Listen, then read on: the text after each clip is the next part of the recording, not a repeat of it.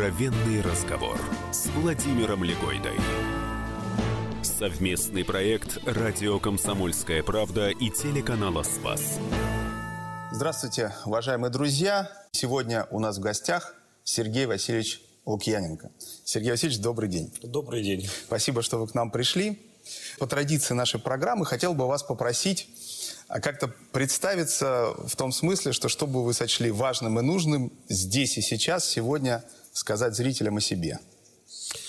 Ну, я представлюсь так. Э, Сергей Лукьяненко, кустарь-одиночка без мотора.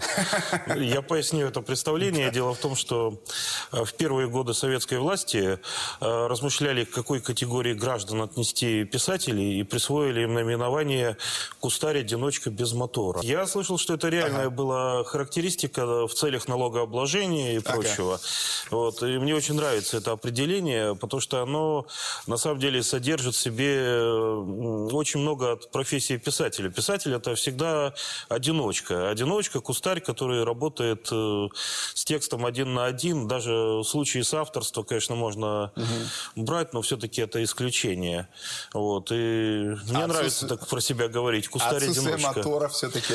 Ну, мотора нет. Мотора нет, потому что на самом деле работаешь ли ты за пишущей машинкой, за компьютером или пишешь от руки. Я прошел все эти этапы. Э, это не влияет влияет по-хорошему никак на текст. Если позволите, я процитирую вот один отзыв на книжку «Спектр», который я увидел, ну, как водится в интернете, где мы сейчас все живем. А вот пишет ваш читатель. «Вот за что люблю Лукьяненко. И историю интересную расскажет, и реальность создаст, и поиграться в ней разрешит, пока интрига закрутилась. А под конец такой пласт философии выдаст, что башкой о пол биться хочется и в грехах каяться». Вот скажите, это вы специально или это так получилось? Ну, это так получилось. Хотя, конечно, «Спектр» э, книжка была серьезная для меня. Я ее писал действительно стараясь чтобы там было помимо приключений тела, скажем так, были еще и приключения духа. И такие отзывы, конечно, очень радуют. То есть, значит, э, значит удалось. А вот э, у Довлатова из записных книжек гениально, по-моему, сказано, что литературная материя любая, она на три части делится или состоит. То, что автор хотел сказать, то, что он сумел сказать, и то, что он не хотел, а сказалось. Вот то, что читателю в грехах, каяться, захотелось после «Спектра», это к какой из этих трех относится? Э, ну, наверное, все-таки то, что не хотел сказать, но вот получилось. Угу. Потому что такой цели я, конечно, не ставил, да. Э, но если это получилось, что ж, неплохо, потому что человеку всегда не лишний, любому человеку немножко покаяться в своих грехах перед собой, перед Богом, перед кем угодно. Вот, это хорошо. А, а вот как вы думаете, вообще, э, ну это же получается не потому, что там дидактично, да, э, пиш, пишется, да, как только писатель э, переходит, как мне представляется, может быть, вы с этим не согласитесь, какой-то прямой дидактики, как там Лев наш Николаевич в эпилоге «Войны и мира», да, то как-то сразу э, читатель напрягается. Ну, да? конечно, особенно вот сейчас, в наше время, э, у меня ощущение, что дидактика, она достигает только противоположного эффекта. Угу. Уж молодежью она отторгается просто на 100% сразу. Ну, может, за исключением там совсем маленьких детей, ну, там, да. конечно, можно и нужно говорить какие-то вещи так вот безапелляционно. А, дидактика опасная вещь. Всегда лучше дать человеку возможность э, самому подумать и самому прийти к каким-то выводам. Ну, может быть, да, может быть, он придет не к тем выводам, которые ты закладывал, но в любом случае он подумает, это угу. уже хорошо. А, вы знаете, я вот тоже с большим, я все про спектр хочу сказать, mm-hmm. еще с большим интересом, и я бы сказал, с большой пользой для себя эту книгу прочел. Мне кажется, это такой, там очень серьезный философский подтекст, причем вы как э, там мастерские ставите проблемы, обозначаете какие-то вещи и заставляете, думаете что-то там, вот ты ждешь, но оказывается неотвеченным, и это стимулирует. Вот. Но у меня вот еще какой есть вопрос по этой книге, если позволите. Там у вас есть такая гуманоидная раса, аранки, да? Угу. И вот у них нет смысла жизни.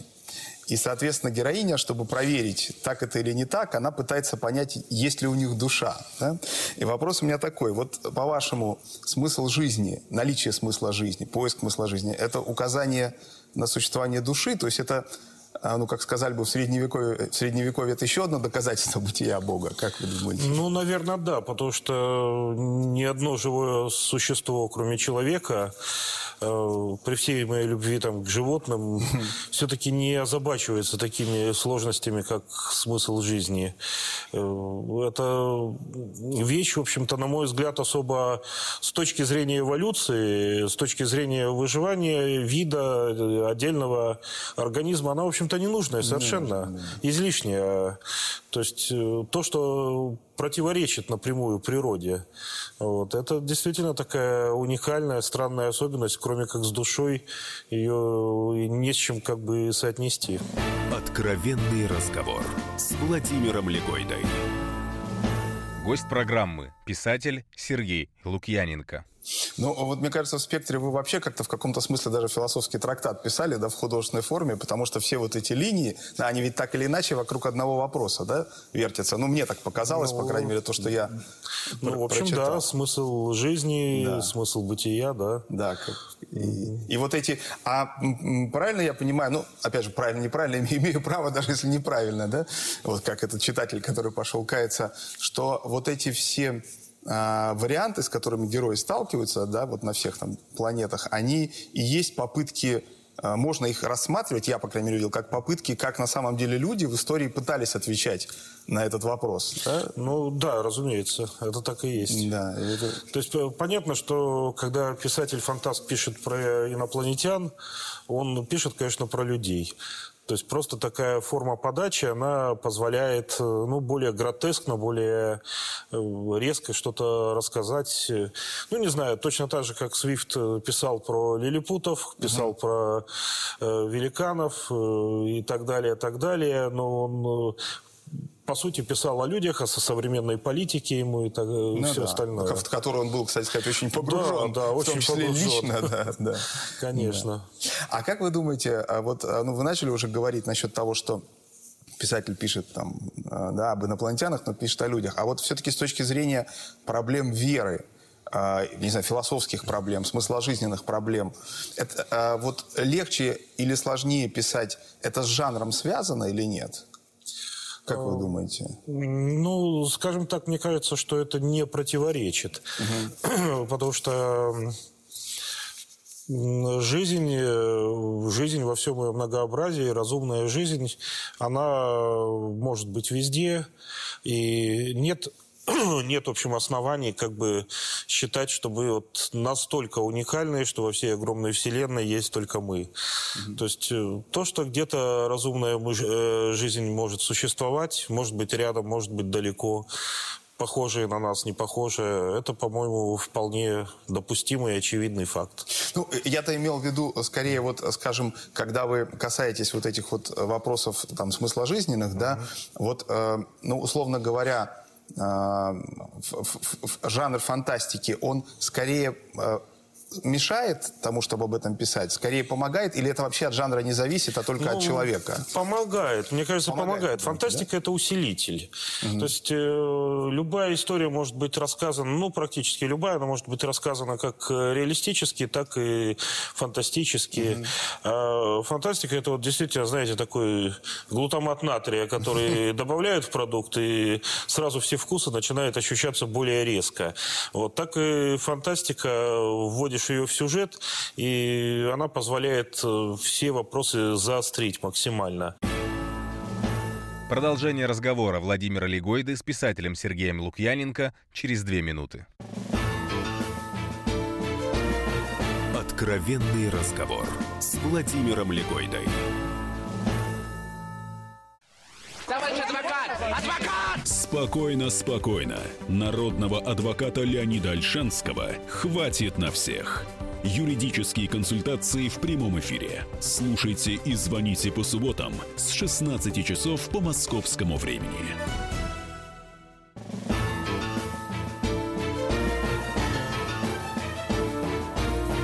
Откровенный разговор с Владимиром Легойдой. Совместный проект «Радио Комсомольская правда» и телеканала «Спас». В гостях у Владимира Легойды писатель Сергей Лукьяненко. Принято считать, что страх – это то, что надежды лишает. А вы чего боитесь? Э, я, наверное, как любой человек, боюсь э, в первую очередь за родных, за близких, э, за их безопасность. У нас мир все-таки достаточно тревожный. Боюсь за здоровье, конечно, и свое, и окружающих. Вот это, вот, наверное, основные вещи. Ну, больше всего боишься за других. Больше всего боишься за тех, кто дорог. Потому что все остальное это как бы твой личный выбор, твоя личная судьба. А когда беспокоишься за кого-то другого, это всегда больший страх.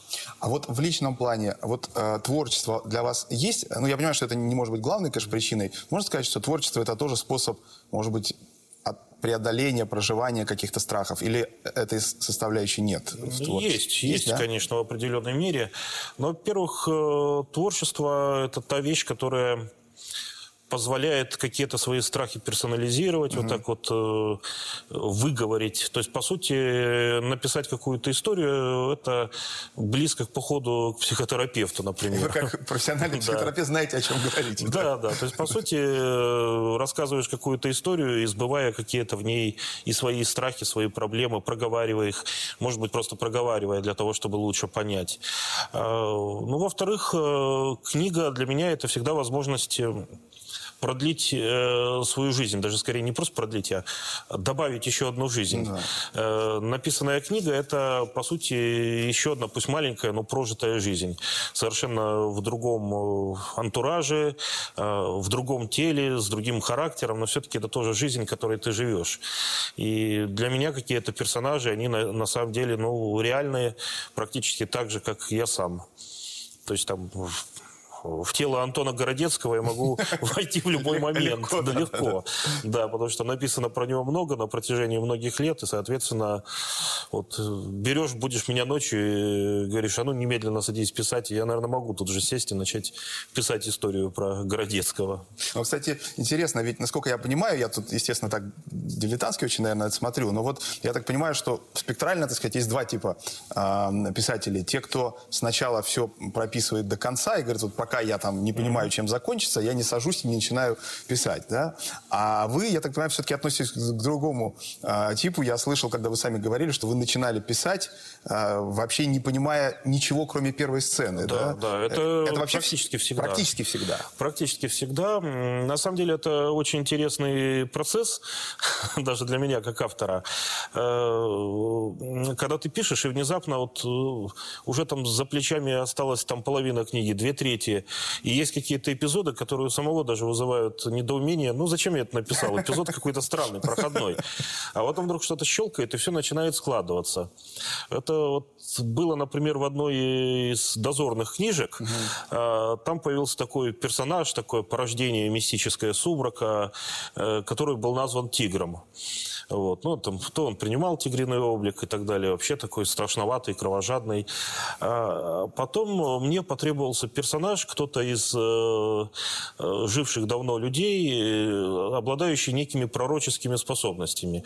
Я начинаю искать, кто там у нас по категории пророков числился, и вдруг на, натыкаюсь на э, Эразма Дарвина, дедушку Чарльза Дарвина. Угу. Оказалось, что он там предсказал массу всяких вещей. Угу. Вот. И, и тут я внезапно обнаруживаю, что он э, был дружен э, с поэтом Уильямом Блейком, который написал стихотворение «Тигр», «Страх», там, «В огне горящий». А потом я начинаю читать биографию Блейка, и у меня глаза просто натурально лезут на лоб, потому что оказалось, что Блейк описывал, э, что он видит среди людей, обычных людей, видит два других типа людей, вот он их замечает. Одних он называл, грубо говоря, темными, другими, других светлыми.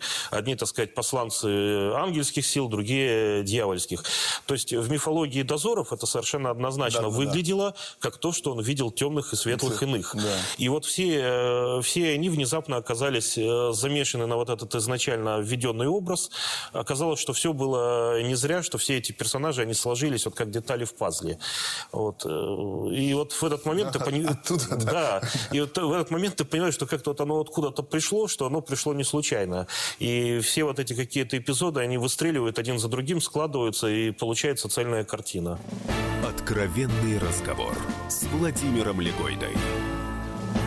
Гость программы – писатель Сергей Лукьяненко еще про искусство. А, вот, а ведь любое искусство это вымысел и фантазия, да? Потому что если mm-hmm. нет вымысла и фантазии, то, в общем, какое-то искусство. Ну просто да, и Анна Каренина это вымысел да, и фантазия. Да. Ну, да. Любое искусство, да, без, без, без, mm-hmm. просто тогда фотография без, без художественного элемента.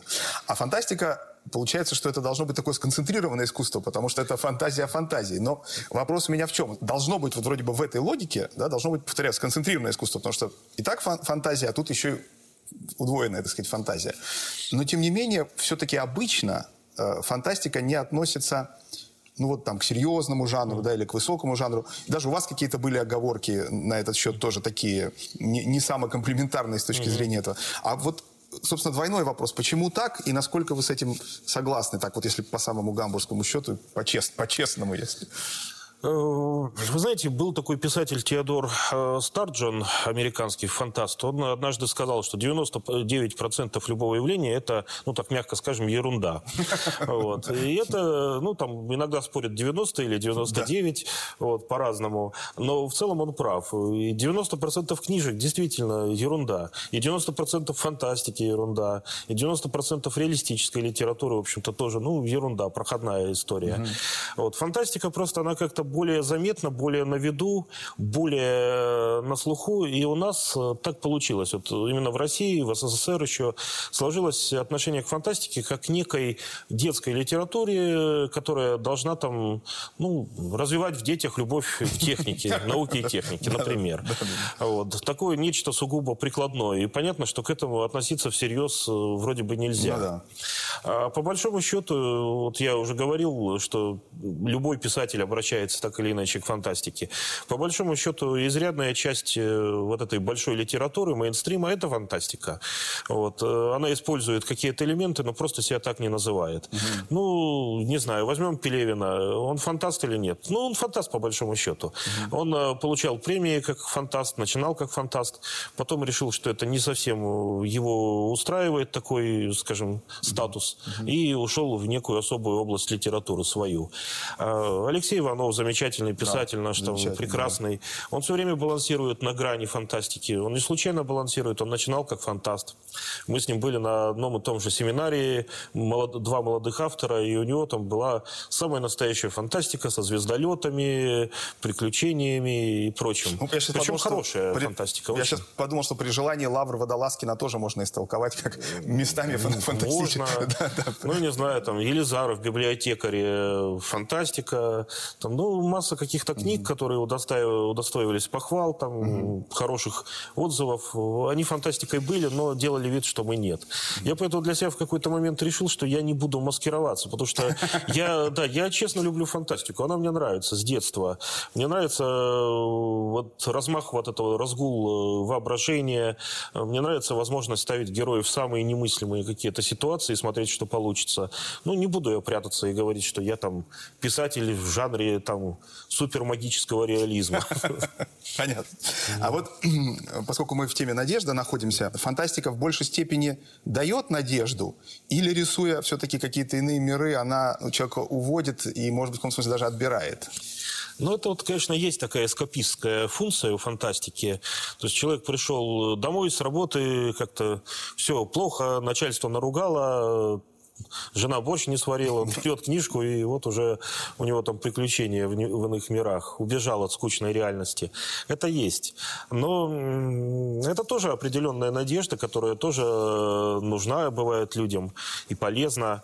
Э, но фантастика, у нее, наверное, на мой взгляд, основная функция – это такая, знаете, даже не прогнозирующая, не так часто фантасты угадывают. Да, попадают, да, да. да, не так часто попадают. Это скорее просто даже, может быть, предупреждающее. Угу. Знаете, показать какие-то варианты туда не нужно да, идти, будущего, да? сказать, угу. ребята, нам туда нужно, вы угу. уверены, что вот это хорошо. Угу. То есть, э, когда описывает, не знаю, там 451 по Фаренгейту Брэдбери, да. там же не только вот это сжигание книг. Это интересный момент, но Брэдбери не угадал. Книги угу. оказалось вовсе не нужно сжигать. Да, Их просто не будут читать. Да. А, кто угадал? Братья Стругацкие угадали. Замечательная их вещь, «Хищные вещи века». Угу. Там есть такая прекрасная сцена, где герой приезжает в такой очень благополучный город и видит такую передвижную автолавку, где продаются книги. И он там просто носится, хватает одну, другую, третью э, суперинтересные книжки, которые он искал. Вот это, вот это. И вдруг оказывается, что они никому не нужны. Продавец говорит, да забирайте хоть все. Никому это не надо, никто не читает. И он вот так вот понимает, что да, никто вокруг не читает. И в какой-то более мягкой, конечно, мере это есть сейчас. Продолжение разговора Владимира Легойды с писателем Сергеем Лукьяненко сразу после новостей через 4 минуты. Не переключайтесь. Откровенный разговор с Владимиром Легойдой. The time for empty talk is over. We will make America great again. Это все мы слышали. А что на самом деле происходит в США? Реальные новости, курьезы и события, которые нигде, кроме Штатов, случиться не могут. Как они там за океаном вообще живут? Разбираемся в программе «Не валяй дурака Америка» с Марией Берг и Александром Малькевичем. Слушайте и звоните по понедельникам с 12 часов по московскому времени.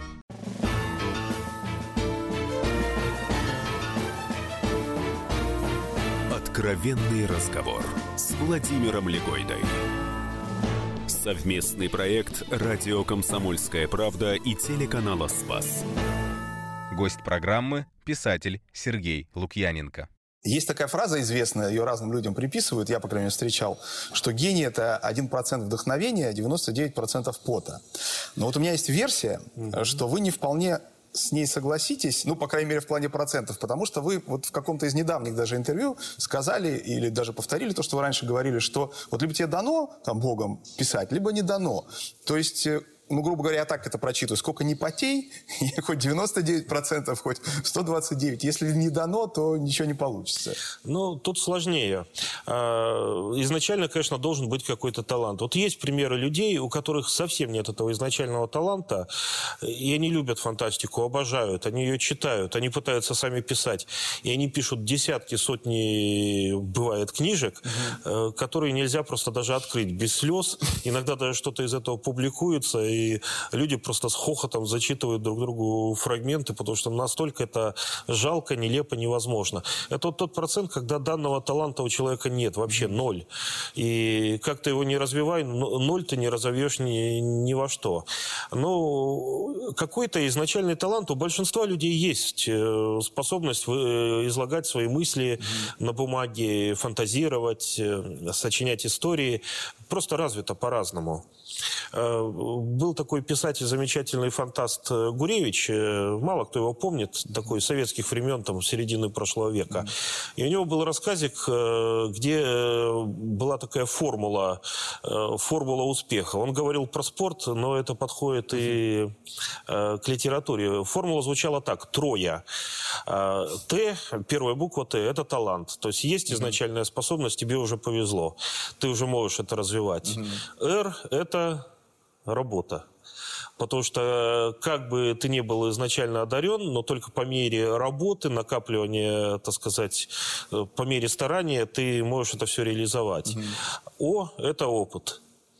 Потому что когда ты накапливаешь опыт э, за счет своей работы, то он тебе помогает. Он тебя выводит в каких-то ситуациях, когда, э, может быть, и таланта не хватает. Да, и... команда выиграла на классе, да? Да, да, это, да? Э, команда выиграла на классе, да. да. И работать уже, может быть, так сильно не можешь, не хочешь. Но опыт дает. Mm.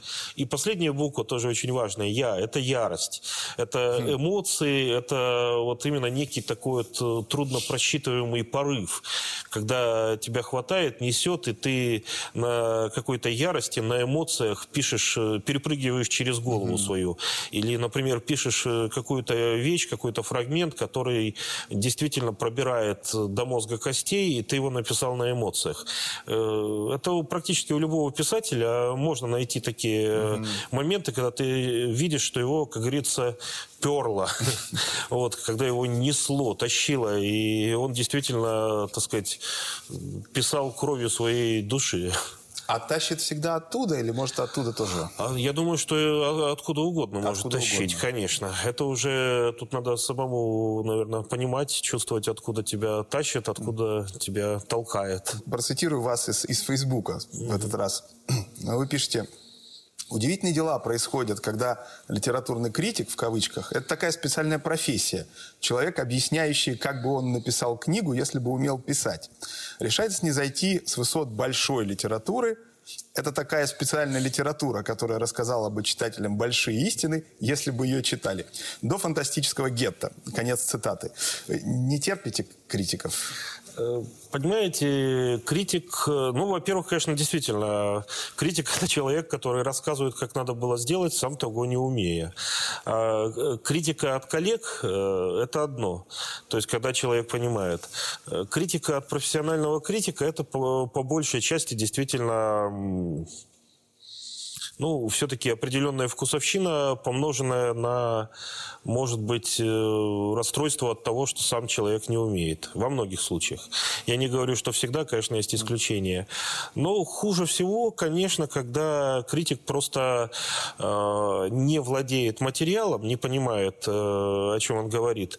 Или даже берет и просто там какие-то вещи начинает, ну, грубо перевирать, подтасовывать. Путается в- путается в цифрах, путается в ситуациях, э, прямо берет, передирает какой-то вот э, смысл, который был заложен изначально. Э, Вот это вот хуже всего. Это иногда это происходит, может быть, от злой воли, а иногда просто от какого-то ну, пренебрежения, может быть.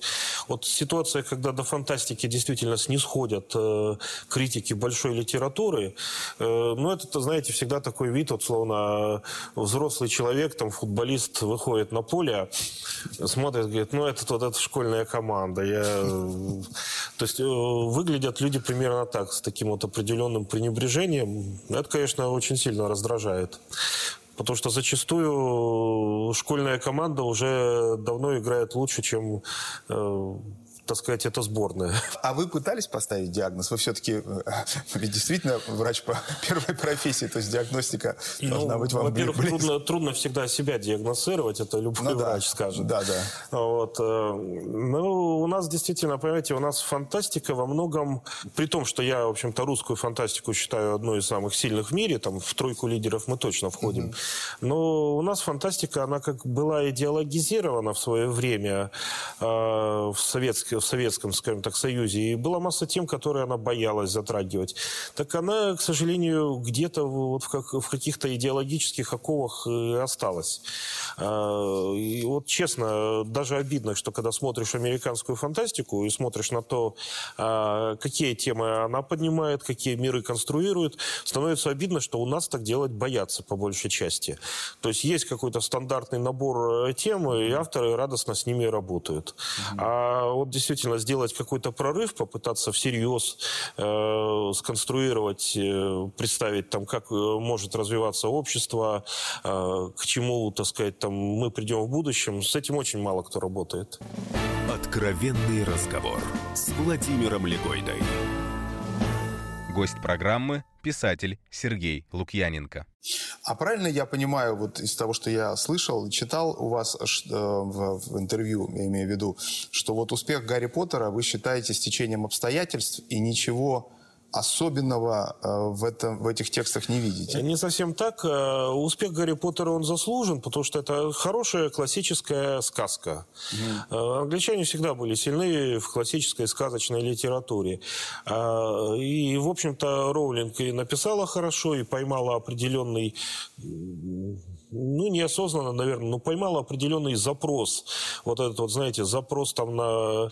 Не просто на приключения, а на какую-то общность, дружбу. А, не зря же там, собственно говоря, не Гарри Поттер один э, герой, а это целая команда, и его друзья. То есть это действительно своего рода книга, в общем-то, о школе, о взрослении. Причем она сделала совершенно великолепную вещь. Она ухитрилась показать на протяжении вот этого одного цикла э, взросление да. и превращение мальчика в мужчину.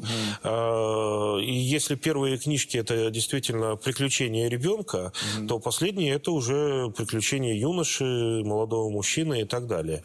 Это очень большая заслуга, она молодец. А, другое дело, что было, конечно, много книг, которые могли тоже выстрелить аналогичным образом, а, которые поднимали какие-то подобные темы и имели потенциал, чтобы превратиться в достаточно большой такой вот mm-hmm. сериал, но что-то не случилось. Это всегда загадка, это тайна.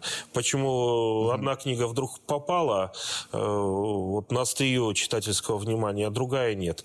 Ее же не зря отвергали сколько да, там, да. 5 или 7 издательств подряд. Не потому, что там дураки сидят. Угу. То есть все э, хотели издать э, такую книжку прибыльную. Угу, вот, но они посмотрели, ну и не увидели Ничего потенциала. Да. Вот, оказалось, он был.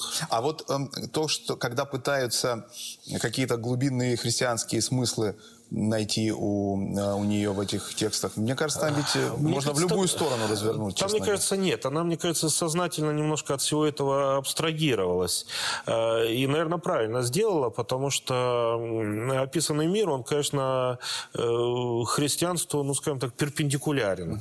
Кроме того, что там празднуют Рождество, да, да. ну, празднуют Рождество так же, как могли бы праздновать Первомай. Вот написала бы она, что они празднуют Первомай в Хогвартсе. Прекрасно. Вот вот там колдуны за передовую магию и вперед. Вот. А, а так она просто ушла от этой темы и, наверное, правильно сделала.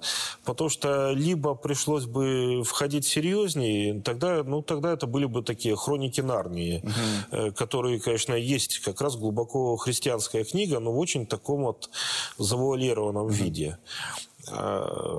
Либо, либо вообще произошло бы что-то совершенно ужасное, картонное, получилось бы, получилось бы плохо во всех отношениях. Вот говорят, что э, Лем не очень был доволен экранизацией с э, Тарковск, Тарковским Соляриса и говорил, что вот из научно-фантастической э, повести сделал христианскую притчу такую. Mm-hmm. А вот я так понимаю, что с дозорами э, немножко другая произошла ситуация, да, и, и что все-таки тема для вас вот столкновения альтруизма, эгоизма и так далее mm-hmm. превратилась, ну, все-таки в такой блокбастер про вампиров и магов скорее.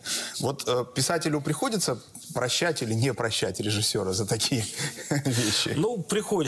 приходится, потому что, э, знаете, по большей части режиссер э, не виноват. По большей части режиссер, а кто, конечно... Кто же виноват? Вот.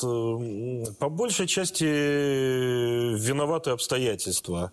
Ну, с теми самыми дозорами все вначале делалось... Э, старались делать по книжке. Потом оказалось, что сняли уже очень много материала, надо все сокращать. Иначе просто никто в кино не высидит там пять часов ну подряд. Ну, да, да. Стали сокращать, посыпался весь смысл. Э, пришлось вот просто на скорую нитку уже в отснятом фильме смещать какие-то акценты, переозвучивать. Вот, и результат, конечно, уже достаточно сильно отдалился. Ну, здесь действительно была проблема в том, что где-то, может, не хватало опыта и у сценариста, и у сценаристов, потому что там над сценариями много людей работало, э, я начинал, потом работали другие, потом снова я вернулся, пока наконец что-то там не получилось. Ну, а вот э, в ситуации, когда какой-то объем книги вот становится очень плоским в фильме, вот если об этом говорить, как вы считаете, вообще сегодня возможно кино такое, наполненное смыслами важными, а, глубокими? Вы видите такие, такое кино? Возможно, возможно, но это, по большей части это все сейчас уходит в телесериалы. Да? Кино превратилось Парадокс, в аттракцион. Вот то, что сейчас компьютерные технологии позволяют нарисовать что угодно, угу. были бы деньги.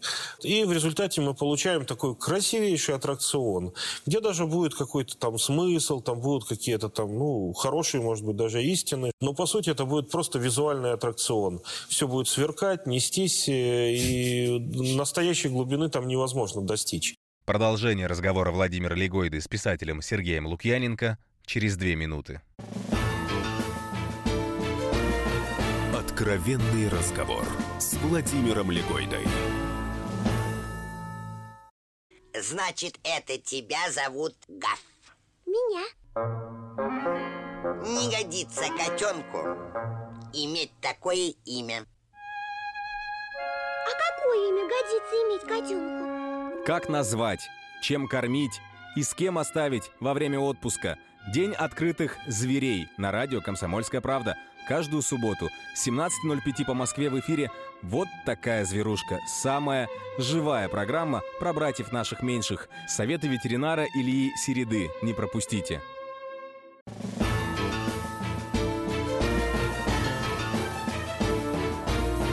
Откровенный разговор с Владимиром Легойдой. Совместный проект «Радио Комсомольская правда» и телеканала «Спас». В гостях у Владимира Легойды писатель Сергей Лукьяненко. А вот вам в жизни тяжелее всего что прощать? Ну, тяжелее всего прощать несправедливость. Несправедливость вообще, да? Люб, люб, вообще, любого.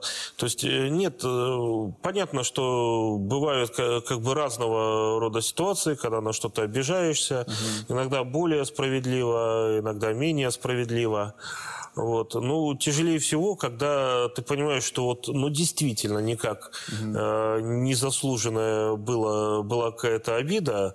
Угу. Вот. Ну, ни при чем ты здесь вот в данной ситуации. Там она может быть какой угодно. Ну, ну прощать как бы надо все равно. Там не ходить же мрачно там годами, да, глядя там на друзей или на кого-то. Вот. И, ну, все равно приходится. Я хотел вам следующий вопрос задать, как жителю Фейсбука. Ведь там очень много таких вот походя, я это называю вот походя, обидеть могут, даже, наверное, попытаться оскорбить. То есть вы это легче переносите, чем от кого-то близкого. Ну, да? наверное, потому да, что потому что, ну, приходит абстрактный человек, говорит гадости. Ну, я человек импульсивный, я и сам в ответ легко могу резко высказаться. Высказаться, да, да. Да, ну, проще всего в данной ситуации там либо просто заблокировать, заблокировать, либо выругаться заблокировать. Ну, но это сильно не напрягает. Но это человек, чье мнение в любом случае не так важно и интересно. Вот когда вдруг э, что-то говорит человек, которого действительно уважаешь, ну это вот тогда повод серьезно задуматься действительно. А когда приходит непонятный человек с непонятным именем, э, что его обидело на самом деле, мы совсем не знаем. Совсем иной какой-то. Да, совсем иной. Может быть, я его обидел, может быть, даже я его обидел как-то и на самом деле. Вот, но я не знаю, кто он. А может быть, его обидела вообще какая-то жизненная ситуация, а я ему сейчас попался под горячую руку, он посмотрел и решил что-то сказать гадость. Ну, иди, как говорится. Сергей Васильевич, а вот вы как-то признавались, а, что, в общем, так, Facebook такое вот искушение, и время там тратит, искушение и все. А, за, а зачем вы там все-таки довольно активно так присутствуете? Да вот сам не знаю, честно говоря, потому что, э, ну, как какая-то возможность по, с друзьями пообщаться, ну, с ними можно пообщаться и в закрытом режиме. Вот, и в том же Фейсбуке, где угодно, и завести вообще какой-то тайный аккаунт, и из-под него спокойно общаться под именем там Вася Иванов. То есть что такое рациональное? А рационального нет. Я, я вообще сказал бы, что это, конечно, жуткая трата времени. Но вот как-то я как человек в свое время подсевший на такое общение, к сожалению, пока не могу себя преодолеть и от этого отказаться полностью. Хотя стоило бы. Это зря потраченное время, зря потраченные нервы. Это часто это просто ситуации, когда э, сам где-то срываешься э, и говоришь действительно э, какие-то неправильные вещи, ругаешься на кого-то. Зачем? Это не имеет никакого смысла. Вот. В жизни есть реальные ситуации, когда приходится ругаться и спорить. И зачем спорить с пустотой, с электронной? Вот. Ну, пока, пока я не смог себя заставить полностью от всего этого отказаться. Я хотел бы начать э, с одной цитаты, еще не вышедшей в вашей книге «Кайнозой». Очень мне понравилась цитата, вы ее привели как раз в Фейсбуке. Все-таки польза есть. Ну, есть, да, бывает. Почему все хорошие стихи про любовь и смерть? Ну, с чего ты такое взял? Еще про зверушек. Зайку бросила хозяйка, под дождем остался зайка. Так это тоже про любовь и смерть. Очень здорово, но, так сказать, э, вопрос остается. А, а почему все хорошие стихи про любовь и смерть? Я, кстати, когда этот писал фрагмент, э, я действительно я не знал, что там будет написано. То есть я мысленно вот вел вот этот диалог от имени отца и от имени сына. И когда написал, что типа вот про зверушек, э, и вдруг написав, осознал действительно сам, что это действительно, это, это ведь про любовь и смерть. Зайку Но это как ответ хозяйка. не принимается, да. Сергей Нет, нет, я отвечу Да, да, да, почему Я отвечу. Вы знаете, наверное, это самые важные вещи у нас в жизни просто. Это самое основное. Э, И любовь, и смерть, это... Они не зря и в стихах идут рядом, и рифмуются, и... э, И все это, все это то, что нашу жизнь определяет. Она, она неизбежно включает в себя смерть, и она неизбежно включает в себя любовь. А о чем еще писать-то поэтам? О самом главном. То есть это действительно, наверное, главное, вот и все. Откровенный разговор с Владимиром Легойдой. Гость программы – писатель Сергей Лукьяненко. А вот как вы думаете, человеческой попытки осмыслить, что такое любовь, и как-то про нее сказать, написать, какие у нас есть забл- заблуждения о любви, такие вот, которые вот вы сейчас понимаете, что вот там или вы так думали, или там так часто думают, а это вот не имеет к любви отношения? Ну, наверное, заблуждение говорит, что любовь всегда права. Она, наверное, тоже может быть не права. Так же, как... Так, так, так. А это, это что вы имеете в виду? Ну, знаете, ну, есть такие вот есть такое мнение, что вот любовь, она там все оправдывает и так далее. Но существует масса примеров, когда во имя любви человек, в общем-то, делал совершенно неблаговидные вещи и поступки. И, э, Ну, тут есть подлое возражение, а это не была любовь. ну почему же? Это могла быть действительно любовь, э, и любовь искренняя, безумная, но которая в итоге ни к чему хорошему не привела. То есть любовь – это могучее э, чувство, но она, она может прив- приводить и к беде, и, получается потом история, там, не знаю, Бонни и Клайда, и, э, вы, любовь сейчас была... имеете, вы имеете в виду сейчас любовь мужчины к женщине? Или... Ну, более широко, ну и любовь мужчин к женщине тоже. Потому что любовь это просто эмоция, которая человека захлестывает целиком, и она способна, наверное, с равной вероятностью привести человека и к совершенствованию, и к тому, что он совершит что-то хорошее, и к тому, что он, наоборот, во имя этой любви, может быть, э, совершит что-то плохое. То есть э, вот это вот утверждение, что любовь всегда права, любовь там, э, любовь все оправдывает, такие вот выражения, они особенно в, у молодежи в силу ее романтики, они часто встречаются, это не совсем верно. Вот. Любовь тоже может приносить горе, печаль и людям, и окружающим. Но вот Бог не есть эмоция, да? Тем не менее, Евангелие нам говорит, что Бог есть любовь. Ну, это другое все-таки, да. Это а все-таки... какое другое? Ну, здесь, на- здесь, наверное, все-таки уже любовь как э, действительно, э, как абсолют. Это не, скажем так, это не любовь человека, не человеческая эмоция, которая действительно человека захлестывает и может сбить с пути легко. Да, но смотрите, с другой стороны, к- к- конечно, когда мы говорим о Боге, безусловно, да, хотя как любое определение, это тоже оно не исчерпывает, естественно, да, абсолют. Но вот Августин, например, мой любимый, говорит, люби Бога, делай, что хочешь. Это же тоже не про эмоцию. В этом смысле, вот, наверное, для Августина любовь тоже всегда права.